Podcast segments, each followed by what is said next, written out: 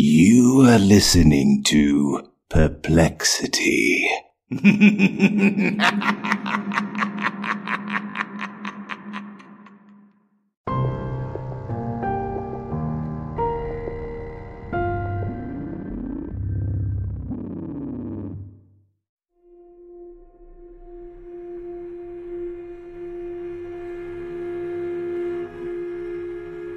October, and welcome to a spooky bonus episode of Perplexity, a mystery podcast. Today, I am reading a no sleep story by The Eagle Strikes. The story is titled, I'm Blind, but I just saw something in the darkness. I fully lost my sight 20 years ago.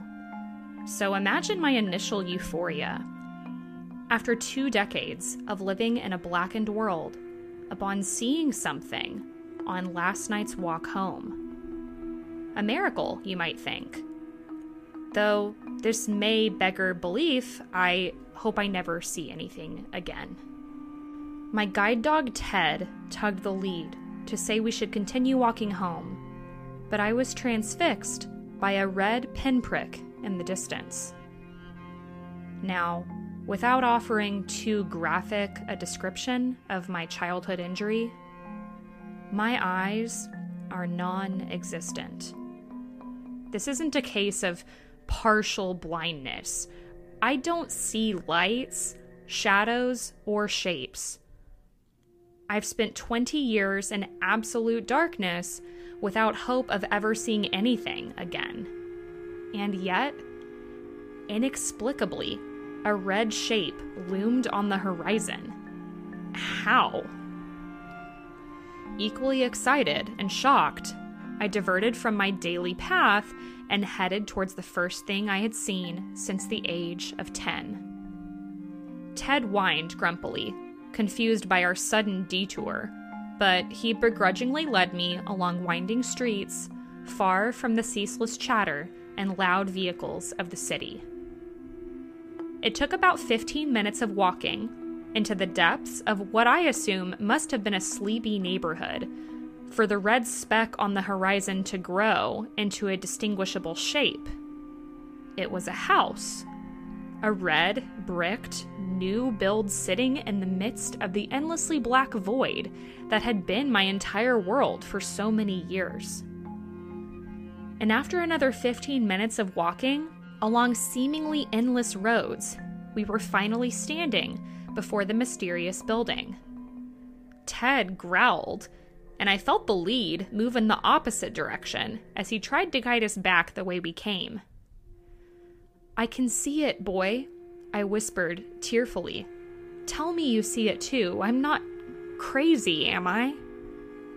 Ted started barking and yanking more assertively on the lead but I gripped tightly and pulled him towards the house before stumbling painfully into something metallic. I fumbled with my free hand, fairly certain that I'd found the house's front gate. Contending with a distressed and noisy dog at my side, I eventually found and lifted the latch, shoving the gate open.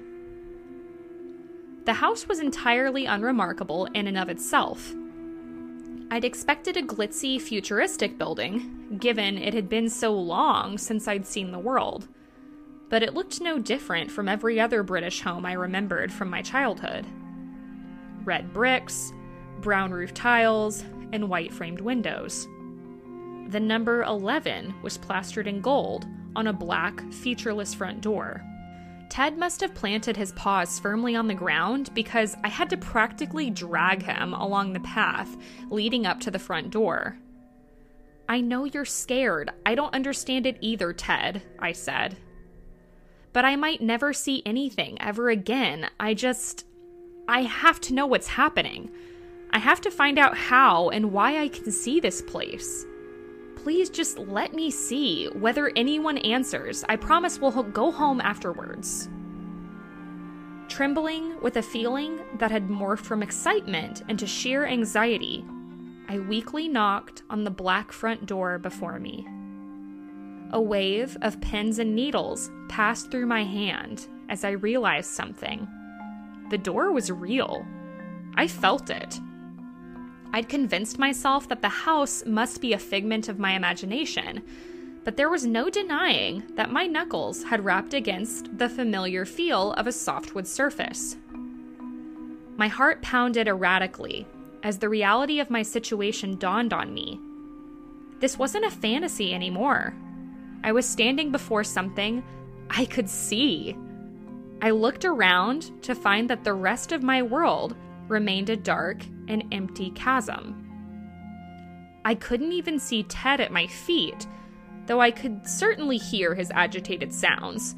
So, why could I see this house?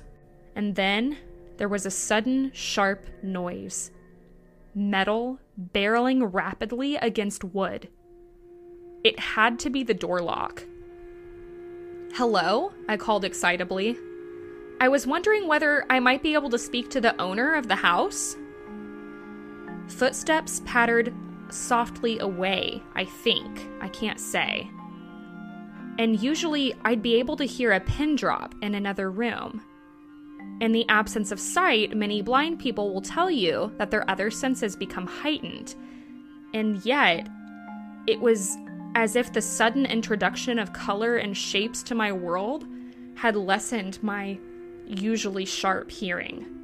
But there was much more to this unexplained event than that. Sight? What sight? I don't have eyes. Hello? I called again. Please, I, I just want to talk. A door opened, but it wasn't the front one. It sounded like a side door leading out onto the walkway.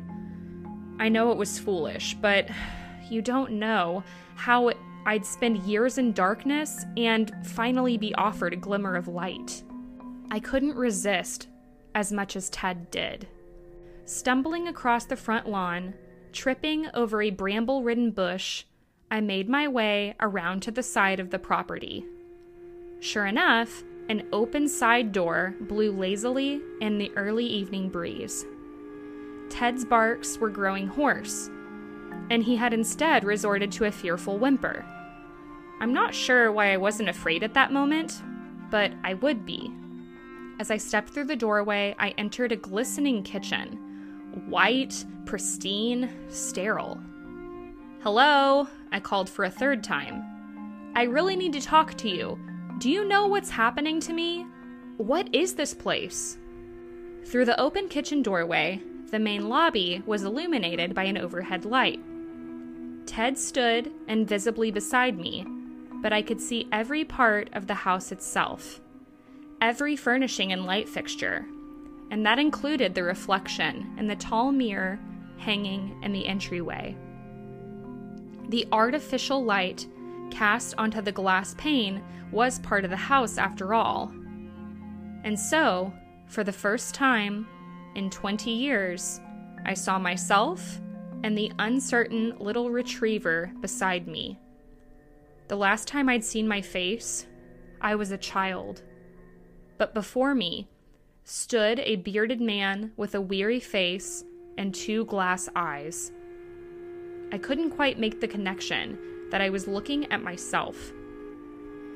Stroking my beard thoughtfully, I took slow strides towards the mirror. How could it be that a man with no eyes was able to see himself. The terror started to work its way into my brain. Gone was the sheer joy I'd felt upon seeing things again. The impossibility of my situation was ringing alarm bells, as it already had for Ted. As overjoyed as I felt to see anything other than constant darkness, I was acutely aware of the fact that everything about that house was terribly wrong. And then I caught the reflection of a small shape flitting behind me. It had the shape of a young boy, but I didn't need to get a proper look to know that there was something distinctly unnatural about him. I screamed, spinning around the floorboards creaked beneath the weight of something slipping up the stairs, giggling as it went. an invisible thing. I'd only been able to see it in the mirror. It wasn't part of the house, I realized. Ted started barking, pulling on his lead to chase whatever had disappeared up the stairs. Who's there? I croaked frightfully. No response other than fading giggles and footsteps across the upstairs landing. But I finally accepted that there were no answers to be found in that place. None that would make sense, anyway. And so I turned to face the kitchen again, pulling Ted's lead. Come on, I gulped. You've got your wish, boy. Let's get out of here.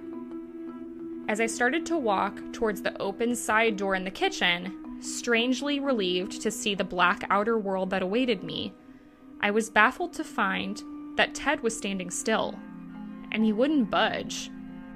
I tried to look at the mirror in the lobby, and I could see the reflection of my dog standing in a frozen position before the stairs. Are you kidding me? I cried. You were right, Ted. This place is wrong. Let's go. Reaching from somewhere beyond the reflection of the mirror, two hands, withered but clearly those of a child, swiftly swooped towards my dog. And by the time I'd blinked, Ted had been unclipped from his lead. He vanished up the stairs with a loud whimper. Ted! I screeched running back into the lobby. I hauled up the stairs two at a time, forgetting something crucial. I could see the house, but I could not see its inhabitant. And when I reached the upstairs landing, I found myself plummeting onto the quintessentially British carpet beneath me. Something had tripped me up. An eye for an eye, a truth for a truth a boy's strangely ancient voice softly whispered. I felt a cold hand wrap itself around one of my ankles, and I screamed, piercingly, as I thrust my foot at the invisible intruder behind me. Ted was barking from a nearby room with a closed door. Didn't get me, blind as a bat, Mikey, he giggled again. Who are you? I sobbed, crawling across the carpet from a threat I could not see. How do you know me? I could see imprints in the carpet as the invisible boy crept towards me on hands and knees. Eyes and lies, lies and eyes, he wheezed, seizing both of my ankles. I shrieked in terror as an unseen terror with abnormal strength dragged me across the landing towards the room at the far end. As the door opened, I heard Ted barking manically. Want its eyes? The boy giggled. Leave him alone, I cried. I found myself lying on the floor of a room, unlike the rest of the pristine house. It was derelict. There was a mattress in one corner of the room, a sink with a mirror on the wall, and a small radiator that was rattling. That was where Ted had been tied. Just let us go, I pleaded. Not until I thank you, the boy whispered, pacing across the rickety floorboards. For what? I moaned. Above the dingy sink, a face suddenly appeared in the cloudy, unclean mirror. The boy was barely distinguishable but I saw enough. Bulging too far out of their sockets were bloody eyes that seemed badly fixed in place. Eyes that I somehow recognized. Mine. But I didn't want to believe it. Time to remember, the boy giggled. My eyes now. I had suppressed most of what happened to me 20 years earlier. But in that moment, the boy's vicious voice rang some distant bell in my traumatized brain. A boy jumping me in the street, a vicious beating, a, sharp instrument plunging into my sockets, and those words My eyes now. But that was 2003. It couldn't be the same boy. an ageless child with a blood-stained face, withering hands, and bulbous eyes, grinning at me in the reflection of the mirror. He couldn't be human. I feel bad, Mikey. Let me help you see. The malevolent thing smiled, walking away from the mirror and vanishing from my reflected field of view once again. I heard tussling at the radiator as the boy untied my dog, and Ted growled aggressively. Get off him, you monster! I cried, jumping to my feet and lunging blindly forward. Fingernails slashed into my cheek from my unseen attacker, and I fell back to the floor. I couldn't see the boy or my dog, not without the aid of a mirror, but I must have distracted the horrid thing for long enough to give Ted the upper hand. A loud growl sounded, followed by an inhuman screech. Paws pounded against the floor, and I felt the warm, familiar stench of Ted's breath on my face. Let's go, I yelled. I jumped to my feet a second time and headed onto the landing, Ted brushing against my side. We scurried downstairs, not daring to look behind us. Not that it would have benefited me. With my dog leading the way, we stumbled through the kitchen side door and returned to the safety of the darkness. Back to the real world, far from that horror house. But it's still out there. I'm planning on moving away as soon as possible because I can still see that horrible red speck on the horizon, all the way from my bedroom window. The only visible thing in my darkened world. And I wish I hadn't seen what lived, lives inside. Thank you for listening to this bonus episode of Perplexity, a mystery podcast. If you enjoyed today's episode, be sure to let me know and let me know what creepy story you want to hear next. Today's story was from the Reddit thread No Sleep, and it was written by Reddit user The Eagle Strikes. Thank you so much. I'll talk to you next time. Bye.